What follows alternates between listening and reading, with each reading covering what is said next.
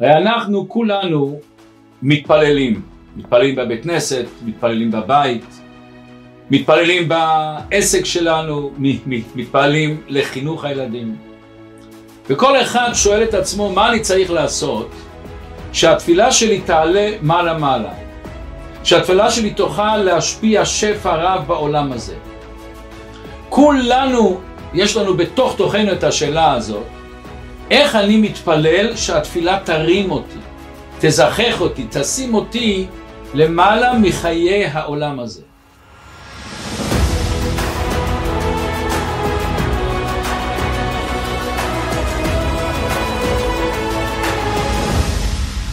וזה קשור לפרשת השבוע, פרשת ואתחנן. משה רבנו התפלל 515 תפילות כמניין ואתחנן. התפילה של משה הייתה שהשם יכניס את משה לארץ הקודש. ומשום כל מיני סיבות שלא ניכנס לשיעור הזה, השם לא שמע את התפילה של משה. ואז אומר הקדוש ברוך הוא למשה, ויאמר השם אליי רב לך, אל תוסף דבר אליי עוד בדבר הזה. אני מבקש לך לא לשאול. שואל המהר"ל, למה השם אמר לו רב לך? למה שאמר לו לעצור את התפילה?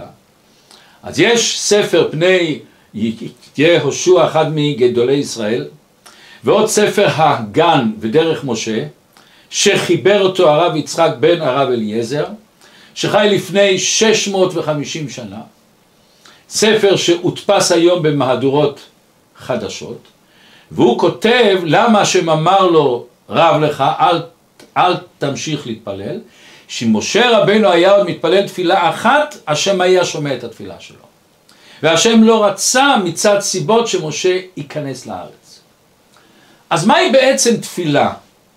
מה יש, איזה עוצמה יש בתפילה שיכולה לשנות דברים, ליצור דברים חדשים.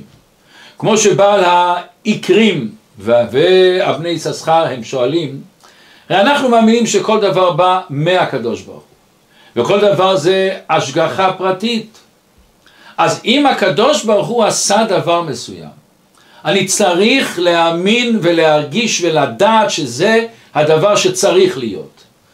איזה חוצפה, אני אומר במרכאות, לבוא להתווכח עם הקדוש ברוך הוא, לבוא לומר לקדוש ברוך הוא, לא, בבקשה ממך תשנה את הגזרה. ועוד יותר, הרי אנחנו מאמינים שכל דבר זה לטובה. אז אם השם עושה בטוח שזה לטובה, אז חס שלום אני בא ומתווכח עם הקדוש ברוך הוא בזה. בכדי להבין את התשובה לשאלה הזאת, ובכלל קצת מבט עמוק יותר, פנימי יותר, על המושג של תפילה. נקדים שאלה ששואל אדמור הזקן. יש מחלוקת בין הרמב"ם והרמב"ן ועוד הרבה מהראשונים, האם תפילה היא מהתורה או מדרבנן? הרמב"ם אומר שתפילה היא מהתורה. רמב"ן אומר לא, תפילה היא לא מהתורה, ורוב הראשונים אומרים שהיא לא מהתורה, מדרבנן. שואל אדמור הזקן, למה תפילה היא לא מהתורה? למה תפילה לא נמנית באחד מהרמ"ח מצוות עשה? בפרט שאנחנו מכירים את המשנה המפורסמת על שלושה דברים העולם עומד, על התורה, על העבודה ועל גמילות חסדים. מה זה עבודה? אומרת הגמרא, איזו היא עבודה שבלב, זו תפילה. אז התורה זה מצווה מהתורה, הגמילות חסדים מצווה מהתורה, והעמוד האמצעי שזה תפילה, פתאום זה לא מהתורה. שאלה אדמור הזקן, למה? עוד שאלה יש כאן. אנחנו יודעים שהשיא של התפילה זה תפילת 18. שזה בעצם הנקודה הפנימית של תפילה. שאלת הגמרא, למה 18, בתפילת 18 יש 18 ברכות? אחד מהתירוצים שם בגמרא, תירוץ מאוד מאוד משונה לכאורה. מכיוון שבחוט השדרה יש 18 חוליות, לכן בתפילה יש 18 תפילות. מה קשור חוט השדרה אל התפילה? עוד יותר, אם אנחנו אומרים שאיזו היא עבודה שבלב, זו תפילה, כמה חללים יש בלב? 4 חללים, 2 חללים, איך שנגדיר את זה. אבל למה אין ב-18 4 תפילות, 2 תפילות? אומר אדמור הזקן הסבר מעניין מאוד. אנחנו יודעים שיש לנו רמ"ח מצוות כנגד רמ"ח איברים. מה אתם אומרים? בואו נחשוב ביחד. כשמונים את האיברים, חוט השדרה נחשב לעבר אחד, או ל-18 איברים שיש לו 18 חוליות. תראו דבר מעניין. כשסופרים בתורה את ה-18, את הרמ"ח איברים, חוט השדרה לא נמנה אפילו לעבר אחד. למה? למה זה ככה? מסביר אדמור הזקן ככה. כל עבר זה עבר פרטי. לכל עבר יש כוח פרטי. לעין יש את הכוח לראות, לאף להריח, ליד להחזיק, לרגל ללכת. כל עבר מגלה כוח פרטי שיש בנפש שלנו. מה זה חוט השדרה?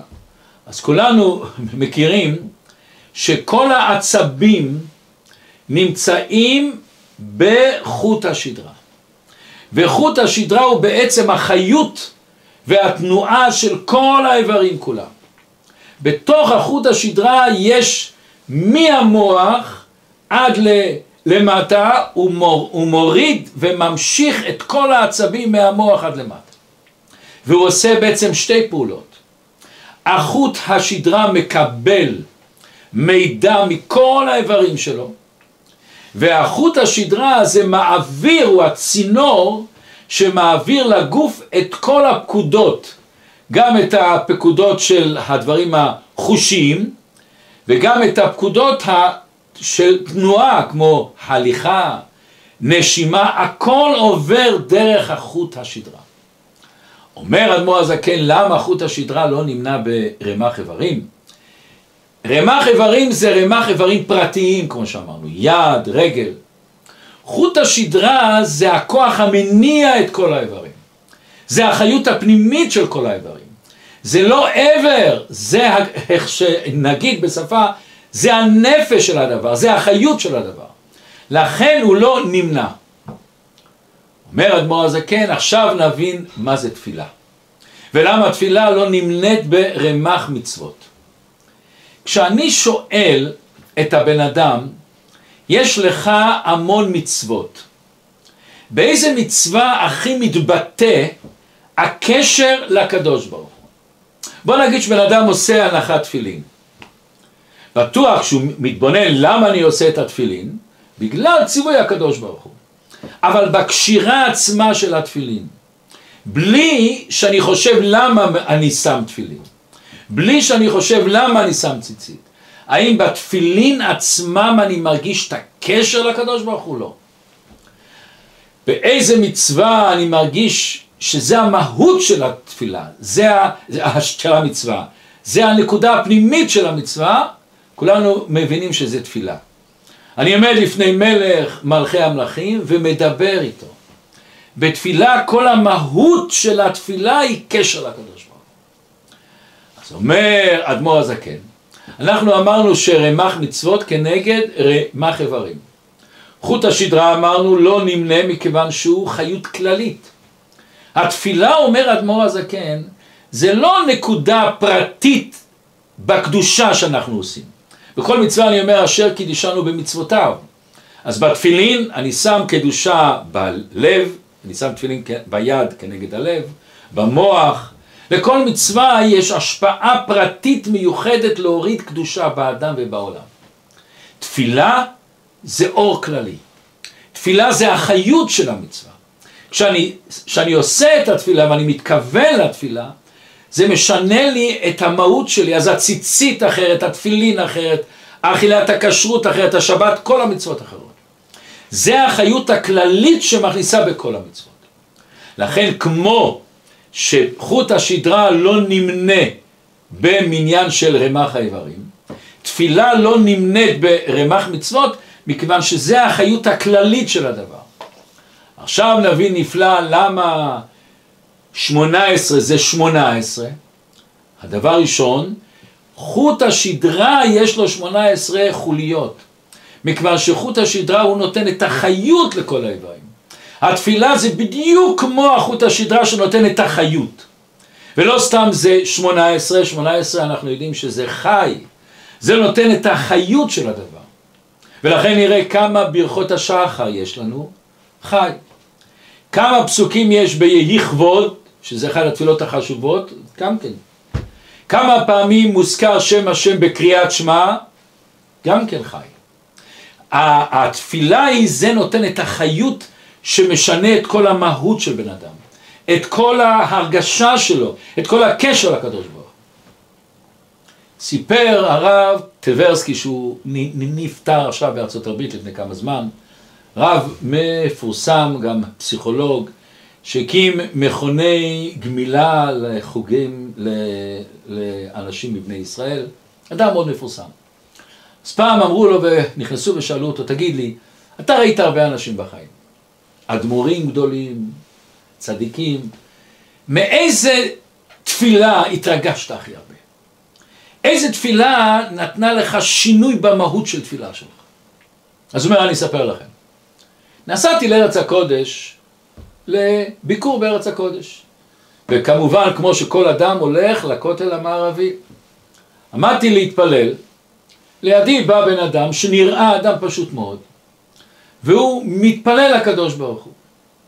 ואני לא יודע איך יצא, אנחנו בדרך כלל לא מקשיבים לתפילות של מישהו אחר, אבל לא יודע משום מה התפילה שלו נכנסה לי באוזניים. ואני שומע שזה סוג מיוחד מאוד של תפילה. הוא מדבר עם הקדוש ברוך הוא. הוא מספר לו מה שעבר עליו היום, מה שאשתו עשתה, מה שהילדים עשו. מדבר חופשי, פתוח, מלב ללב. הוא אומר, באמצע השיחה שלו, הוא אומר משהו אל הקדוש ברוך הוא, ומיד הוא אומר, אוי, סליחה, כבר אמרתי לך את זה אתמול. אומר הרב טברסקי, וואו, זה תפילה. קשר פנימי לקדוש ברוך הוא. לדבר איתו חופשי, לדבר איתו פתוח. ולכן נוכל להבין למה התפילה היא לא מהרמ"ח מצוות עשה, מכיוון זה מעל המצוות בעצם, זה החיות של המצוות. להתפלל בצורה פתוחה לקדוש ברוך הוא. יש כזה בדיחה שמספרים בארצות הברית, היה בית כנסת, ובא אחד ועשה כזה בר, בית קפה, ממש עלה לבית כנסת. לבית כנסת בא, אמרו לו, תראה, פה ישתו וישתכרו, ואנחנו מבקשים לך לחפש מקום אחר. לא, לא, זה מקום שלי, אני עושה. בסדר. הוא עשה את הבר, אחרי 3-4 שבועות, פרצה שריפה. נשרף עד למטה, כל הבית נשרף. האדם הזה כל כך כעס, אמר, אתם אשמים. לקח את הבית כנסת, את ההנהלה, לבית משפט. הוא בא לשופט, אומר לשופט, הם שרפו לי את הבית כנסת. הוא אומר, איך הם שרפו? מה, הם שרפו, הם זרקו לפיד? לא זרקו לפיד, לא זרקו אש. הם התפללו כל הזמן שישרף, אז הוא נשרף. שופט חושב, אומר, אני באמת לא יודע. מה אתם אומרים? מה פתאום? תפילה שלנו היא תשרוף, מה פתאום? התפילה לא שורפת, תפילה לא עושה שום דבר. אומר השופט, נורא מעניין. אתם בית כנסת, אתם מתפללים, ואתם לא מאמינים שהתפילה היא זאת שפעלה את השריפה. הוא שלא מאמין, שלא רצה לשמוע לכם, הוא מאמין שהתפילה שלכם היא שרפה את המקום. תפילה זה לדבר עם הקדוש ברוך הוא. אומר הרב דבר נפלא. בכל השפות שאומרים תפילה זה prayer. אני מבקש בלשון בקשה. למה אצלנו לא אומרים בקשה, אומרים תפילה? מה ההבדל העצום בין תפילה לבקשה? בתפילה זה הפוך מבקשה. בקשה, אני מבקש ממישהו שירד למטה. תפילה ככתוב על שם נפתלי, נפתולי אלוקים, זה המילה הזאת של זה לשון כמו התופל כלי חרס. זה קשר, זה מדביק. נפתלי זה העניין של דבקות אחד בשני. תפילה זה מלשון מלמטה למעלה. תפילה זה שאני רוצה להתקשר עם הקדוש ברוך הוא. אני רוצה להיות אחד עם הקדוש ברוך הוא. כל אחד יש לו את הנשמה האלוקית. הנשמה האלוקית בעצם הרבה פעמים אנחנו לא מרגישים אותה, מכיוון שהיא כלואה, היא מכוסה בגוף גשמי וחומרי. והנשמה כל הזמן צמאה ומתפללת לקדוש ברוך הוא. בתפילה כשאתה מדבר עם הקדוש ברוך הוא, כמו אבא ואמא בצורה פתוחה, ועוד יותר מאבא ואמא, אנחנו יודעים שגם לאבא ואמא לא מספרים את הכל. גם איש לאישה לא מספרים את הכל, הכל, הכל. אז הקדוש ברוך הוא אתה פותח את הכל. זה תפילה, זה התקשרות. זה בא מהמילה להתקשר עם הקדוש ברוך הוא. ומישהו אחד אמר לי, התפילה זה הזמן שלי הכי מאושר. אני מודה לקדוש ברוך הוא, אני מרגיש אותו על ידי. ואני מרגיש את העוצמה שיש לי שהקדוש ברוך הוא על ידי. והנשמה הזאת מתקשרת עם הקדוש ברוך הוא. ומה לנו יותר מאדמור הזקן שהוא כותב, יש בכל יום הערת שבת. איפה הערת שבת? אומר זו תפילה. כמו בשבת אני מרגיש כל מלאכתך עשויה ואני מרגיש את הקדוש ברוך הוא. בתפילה הרבה יותר מזה שכל המהות של תפילה זה להתפלל עם הקדוש ברוך הוא. לכן תראו דבר מעניין מאוד. השורש של המילה תפילה זה מלשון לפלל, פילל. אז יש הרי הבדל עצום בין לבשל ולהתבשל. למה אני אומר להתפלל ואני לא אומר לפלל? מה ההבדל בין לבשל ולהתבשל? להתבשל, אני מתבשל. להתפלל, אני לא מפלל, אני לא אומר מילים. אני לא רק אומר את הדברים. אני מתבשל בתוך התפילה. התפילה צריכה להרים אותך, התפילה צריכה לזכך אותך. ולכן לא סתם הזוהר הקדוש אומר, הנה סולם מוצב ארצה, זה תפילה. התפילה היא כמו סולם שמרימה אותנו למעלה. לכן תראו דבר מעניין מאוד. קריאת שמע זה מהתורה. אומרת המשנה, האם מותר לומר קריאת שמע על האילן, על הסולם? אומרת הגמרא מותר, אומרת המשנה מותר. תפילה אמרנו שלרוב הראשונים זה מדרבנן. האם מותר להתפלל על ראש האילן? האם מותר להתפלל על הסולם? אסור. למה? שהוא לא יכוון, הוא לא רגוע שהוא עומד על הסולם או על העץ. למה? למה קריאת שמע לכאורה זה פחות כוונה? כן. מכיוון שבקריאת שמע אתה צריך לכוון פירוש המילות בייחוד בהתחלה. בתפילה לא רק את פירוש המילות אתה צריך לכוון. זה אפילו בדיעבד ברוב התפילה עשית את המצווה. אבל אומר הרמב"ם, אבל אתה צריך להתכוון שאתה עומד לפני מלך מלכי מלכים ואתה מדבר איתו. גם אם אתה לא חושב את פירוש המילות, אבל אתה צריך את הכוונה הכללית שאתה עומד לפני הקדוש ברוך הוא. זה המהות של התפילה, הקשר לקדוש ברוך הוא. עכשיו, איך באמת מתפללים? אז הרב לוקח גמרא, מסכת תענית, והרב לומד מזה דבר נורא יפה. אנחנו מכירים במסכת תענית, אומרת המשנה, מעשה בחוני המעגל, שהיה זמן שלא ירד בעם ישראל גשם, הלכו לחוני, התפלל שירדו גשמים, התפלל ולא ירדו גשמים. מה עשה? אג עוגה, עשה עיגול, ועמד בתוכה ואמר לפניו, ריבונו של עולם, בניך שמו פניהם עליי, שאני כבן בית לפניך, אני מרגיש כמו בן בית אצלך. והוא אמר, אני נשבע שאני לא זז מכאן עד שתרחם על בניך. התחילו גשמים מטפטפים, אבל זה לא מספיק לחוני. הוא אומר, לא כך שאלתי, תראו שמדבר לקדוש ברוך הוא, בן בית, לא כך שאלתי, אלא גשמי בורות, שיחים ומערות, שהתמלאו הבורות. התחילו לרד בזף, ירד שיטפון. אמר, עוד פעם הוא מדבר לקדוש ברוך הוא, לא כך שאלתי, אלא גשמי רצון וברכה ונדבה, ירדו כתיקונם. עד שיצאו ישראל מירושלים להר הבית מפני הגשמים. הגמרא, המשנה ממשיכה, ובסוף אומרת המשנה, שלח לו שמעון בן שטח, אחד מגדולי ישראל, אלמלא חוני אתה, אם לא היית חוני, גוזרני עליך נידוי, הייתי עושה עליך חרם. אבל מה אעשה לך? שאתה מתחטא לפני המקום, ועושה לך רצונך, כבן שהוא מתחטא על אביו, ועושה לו האבא כרצונו. ועליך הכתוב אומר, ישמח אביך ואימך, ותגל יולדתך. מה זה מתחטא? מתפנק, מתחנתן, הוא נדבק באבא שלו, מתפנק עם אבא שלו, עושה את החן עם אבא שלו. חוני, מה העוצמה של חוני? אומר הרבי, יש כאן הוראה נפלאה מהסיפור הזה, איך צריך להיות תפילה אצל כל אחד ואחד.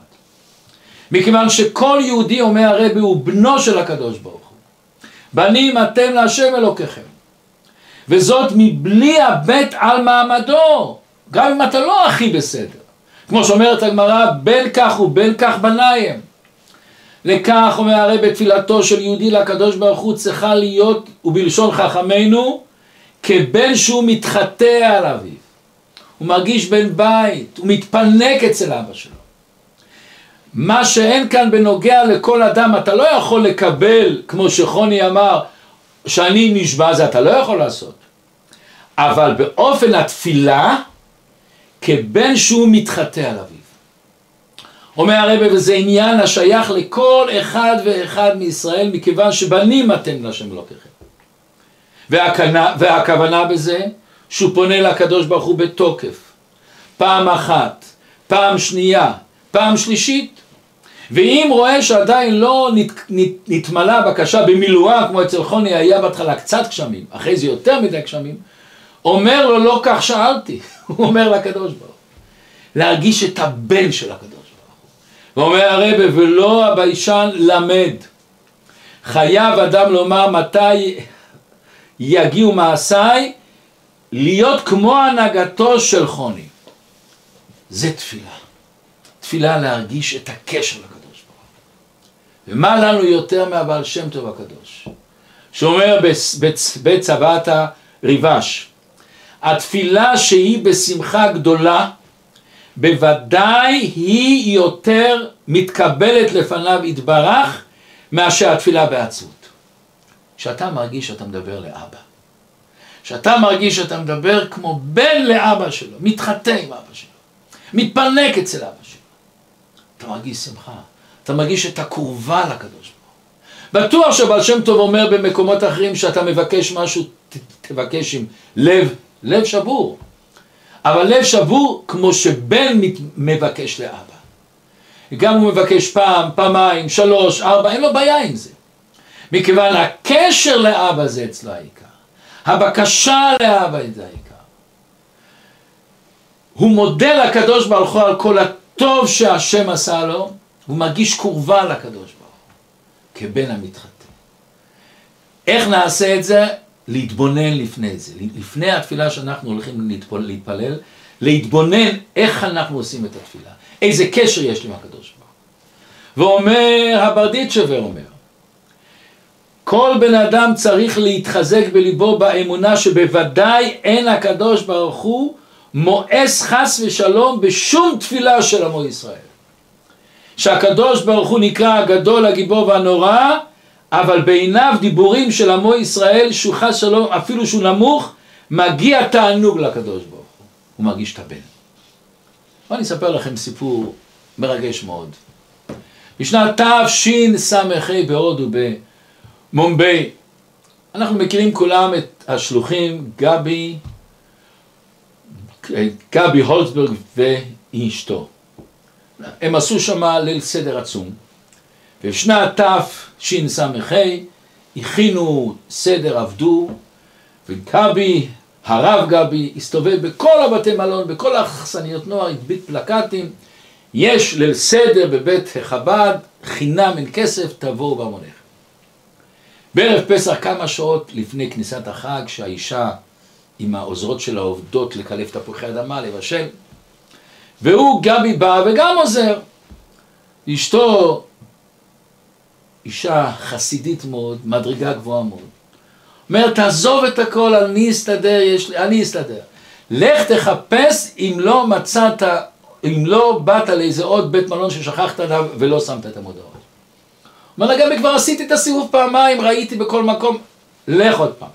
אוקיי. רבקי התעקשה. הוא הלך, נכנס, הסתובב, בכל מקום היה, פתאום ראה איזה סמטה, רואה אכסניה קטנה. נכנס לשם, אומר, יש פה אולי יהודי, אומרת, אני לא יודעת, אני אתן לך את הרשימות, ותוכל לראות. עובר את הרשימות, והוא רואה שם איזה שם של יהודי, שם יהודי. ושאל אותו איפה הוא גאה, איפה החדר שלו, קומה העליונה בסוף הפרוזדור. גבי לא עשה בעיות, מיד עלה למעלה, המדרגות לא עלה למעלה, בא לדלת, דופק בדלת. יופי, הוא דופק בדלת, אין קול ולונה. מה עושה לובביץ' החסיד? הוא ממשיך לדפוק. אין קול ולונה. פעם שלישית, ממשיך לדפוק. אין קול ולונה, מתחיל לרדת למטה. כשהוא יורד למטה, כשהוא נמצא למטה, פתאום הוא שומע איזה חריקה של דלת. מסתכל, רואה בחור, פותח את הדלת, חלוק של מקלחת, נשפך ממנו מים. והוא צועק, כמו הישראלים, מי שלח אותך אליי? גבי ספונטני אומר, הקדוש ברוך הוא שלח אותי. הוא שומע את זה, פורץ בבכי. אומר לו הרב, בבקשה תבוא, תעלה לכם. והוא מתיישב, אומר לו, תראה, אני קיבוצניק, שומר הצעיר, לא שומר שום דבר. נסעתי להודו.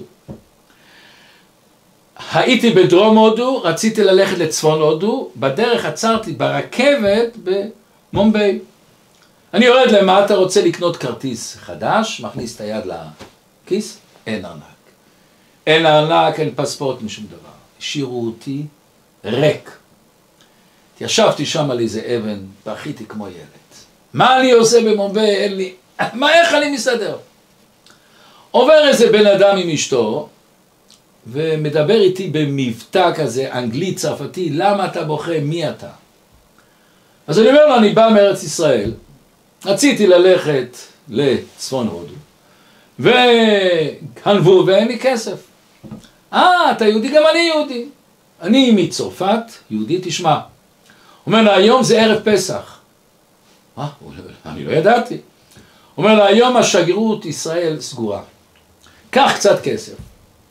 תקנה לך קצת אוכל, תזכיר חדר. אחרי החג תלך לשגרירות, הם יסדרו לך שישלחו מהארץ כסף ותוכל הלאה להמשיך. לקחתי את הכספים, את הכסף, ובאתי לפה ואני נכנס לחדר ואני שוכב על המיטה. וריבונו שלם מרגיש דיכאון. מה אני אעשה פה בחדר הזה, המלוכלך הזה? מה אני אעשה? ואז אני מסתכל על התקרה. ואז אני מדבר לקדוש ברוך. אני אומר, אלוקים, אנחנו כבר מזמן לא דיברנו. אלוקים, אני יודע שאני לא ביחסים הכי טובים איתך. אני לא מדבר איתך, לא עושה מה שאתה רוצה, רחוק ממך. ריבונו שם, מה קורה פה? איך התגלגלתי לכזה מצב? מצב כזה גרוע. ואז הוא אומר לגבי, אתה קולט מה זה? קיבוצניק שומר הצעיר. מעולם לא דיברתי איתו עם הקדוש ברוך. פתאום מדבר איתו חופשי. משהו נדלק לי בפנים, משהו, אני לא יודע מאיפה זה בא לריבונו שלנו. הרצון הזה, הפתיחות הלב הזה לקדוש ברוך הוא. ואז אני אומר לקדוש ברוך הוא, אלוקים, אם אתה אוהב אותי בכל זאת, אם אתה רואה אותי בכל זאת, ואני לא שקוף אצלך, תן לי סימן. היום ערב פסח. בבית לא עשינו את הסדר למהדרין, אבל היה משהו, אפשר לומר, השתנה, היה משהו. אולי היה לחם עם מצות קצת, היה משהו. תן לי סימן, ריבונו של עולם, שאני לא יעבור את הלילה הזה לבד. תן לי איזה אור שאני אהיה בליל הסדר. הזעתי, בכיתי, נכנסתי למקלחת. ואני שומע איזה דפיקות. אני חושב כנראה אצל השכן. אחרי כמה דקות אני שומע עוד דפיקות. אחרי כמה דקות אני שומע עוד דפיקות. אולי אצלי? הלכתי החוצה מהמקלחת, התנגבתי, שמתי את החלוק ואני יורד. ואני רואה אותך בכניסה עם כובע שחור הזה, עם החליפה הזאת. ואז אני שואל אותך, מי שלח אותך אליי? ואז אתה אומר לי ספונטני, הקדוש ברוך הוא. היי ריבונו של עולם. אותו קיבוץ נקבע לליל הסדר.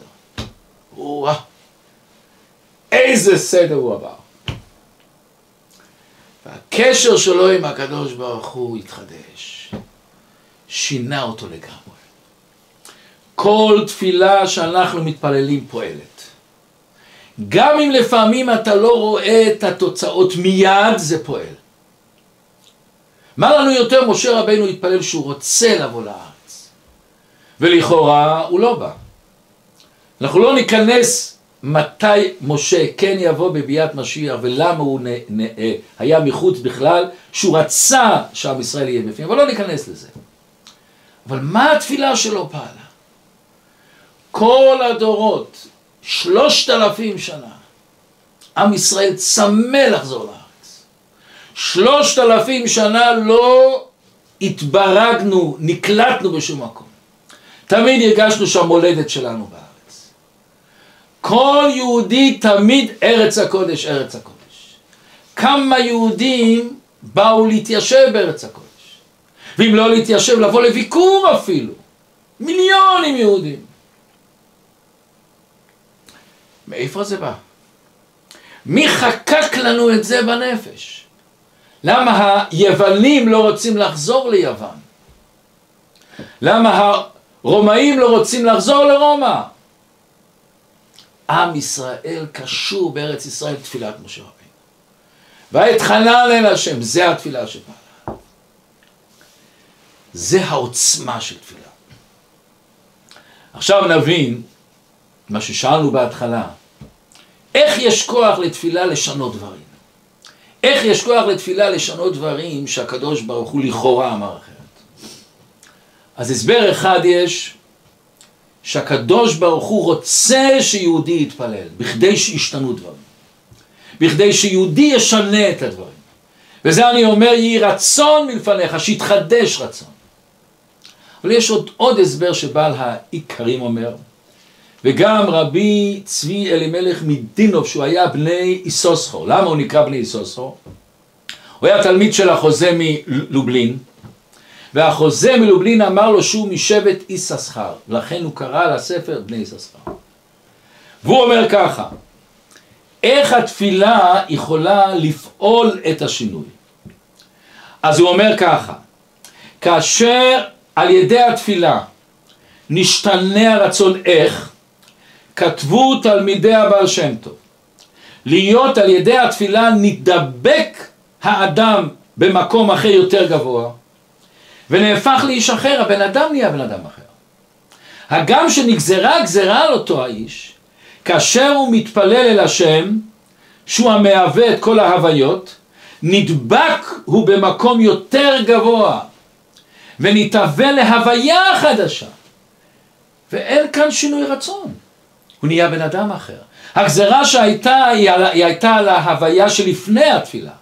אבל ברגע שהוא התפלל, התפילה מרימה אותו למקום יותר גבוה, והוא נהיה מציאות חדשה. וואו. זה התפילה האמיתית. להרגיש כמו בן שמתחתן, להרגיש את הקשר לקדוש ברוך הוא. וגם אם אנחנו לא הכי, התפילה יכולה לשנות שינוי טוטלי של דברים. ובואו נספר עוד סיפור מאוד מעניין. הסיפור הזה היה בארצות הברית, היה בית אבות, ולמשפחה מאוד יפה היה שם את הסבתא. באו לבקר אותה כמה פעמים במשך השבוע, כל יום, לפעמים כל יומיים.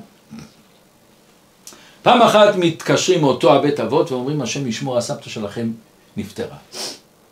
מיד הם באו, נכנסו, ועשו את ההלוויה, ושמו המקום יפה, ואמרו את התפילות, את הקדיש, את הכל. וישבו כל המשפחה שיבה. ביום החמישי לשיבה מתקשר הטלפון. הבת הקטנה מרימה את הטלפון, ושומעת את הסבתא שאומרת, היי, מה שלומכם? היא התעלפה למקום. זה היה ברור שזה הסבתא. היא מזהה את הכל. והטלפון מצלצל שוב פעם. היא כבר לא ניגשת לטלפון. הבת מרימה את הטלפון, והיא שומעת שזה אמא שלה. והיא אומרת, למה אף אחד לא בא אליי לבקר אותי? כבר כמעט שבוע שלם עבר ואתם לא באים לבקר אותי, מה זה? רצו, נסו, קפצו למכונית, נסו מירות. סבתא חיה, מה הולך פה? הלכו לאותו בית אבות, מה קרה? התברר שהם היו שני נשים שישנו בחדר אחד. השכנה שלה נפטרה. והיא לא. מגישו נורא רע, עכשיו צריכים לבשר לילדים של אותו אישה, שכנה שלה, שהאימא שלהם הלכה לעולמה. לא היה להם בבית אבות, הם לא היו בקשר, הילדים כמעט לא באו לבקר אותם. ואז המשפחה אמרה, אנחנו לא רוצים ככה בהתקשרות, אנחנו רוצים לבוא, לחפש את המשפחה שלה ולראות. התחילו לחפש, מצאו שהבן, יש לו חנות באיסייד. לקחו, נסעו לשם, באו לחנות, אומרים לבן, אנחנו רוצים לדבר איתך, יש לנו משהו לספר איתך, מספרים. ואז הם אומרים, אנחנו לא רוצים ככה על הטלפון לומר לך, הם עוד לא סיפרו לו את כל הפאנצ'ר שהיה, אבל מספרים, אמא שלך נפטרה, ורוצים לעשות לה הלוויה. אז הוא אומר, מה הלוויה? אני לא צריך הלוויה. אני אמרתי כבר לאמא שלי, לא פעם, לא פעמיים. אני לא מאמין בשום דבר, לשרוף אותה. אז הם אומרים, אבל אנחנו מצטערים. מה מצטערים? היא נקברה. איפה נקברה? אתם אומרים שהיא נפטרה? איפה נקברה? מספרים את כל הסיפור. לפני שבוע היא נפטרה, היה טעות, חשבנו. והבן מתחיל לבכות. הוא אומר, יש סכסוך עתיק בין המשפחה שלה ובינה. היא מאמינה. ואנחנו אומרים, אם אנחנו לא הולכים להוציא כסף על קבועה, אנחנו לא מאמינים, אנחנו שורפים אותך. היחסים לא הכי היה שהשם ישמור, לא על אף אחד מאצלנו. והאמא אומרת להם, אני מתפללת כל יום שיקברו אותי. ואומרים, אמא, לא יקברו אותך, ישרפו אותך ולא נגיד קדש, אמא, תסלחי לי, זה הלכנו, גמרנו, זה הלכנו. והיא אומרת, לא, לא, אני התעוררתי, ואני התקרבתי לקדוש ברוך הוא בשנים האחרונות שלי, ואני רוצה קבר וקדש. כל יום התפללה. ותראו מה שהתפילה שלה עשתה. קברו אותה, ועוד איך קברו אותה. איזה כל מלא רחמים אמרו, איזה קדשים אמרו. שיבה ישבו עליה. הבן הזה שמע את זה. השתנף לכאן. תפילה משנה מציאות. שהשם ייתן לכולנו את הכוח הזה שהתפילות שלנו יעלו למעלה. ונזכור תמיד שתפילה היא צריכה להיות מצד אחד בשמחה שאנחנו קשורים לקדוש ברוך הוא. כבן המתחטא, כמו שאותו החוני אמר, כבן בית אצל הקדוש ברוך הוא. ומצד שני בלב שבור, להודות לקדוש ברוך הוא על כל החסד ועל כל הטוב, ולבקש מה שאנחנו צריכים. אבל בואו תראו דבר נפלא, רוב התפילה היא לא בקשות. רוב התפילה זה רק לדבר לקדוש ברוך הוא. להודות לקדוש ברוך הוא. ושנזכה בקרוב ממש שהתפילה העיקרית, תחזינה עינינו בשובך לציון ברחמים, תתקבל. ולמטה בעיני בשר נזכה עוד השנה בתשעה באב לראות בבניין בית המקדש.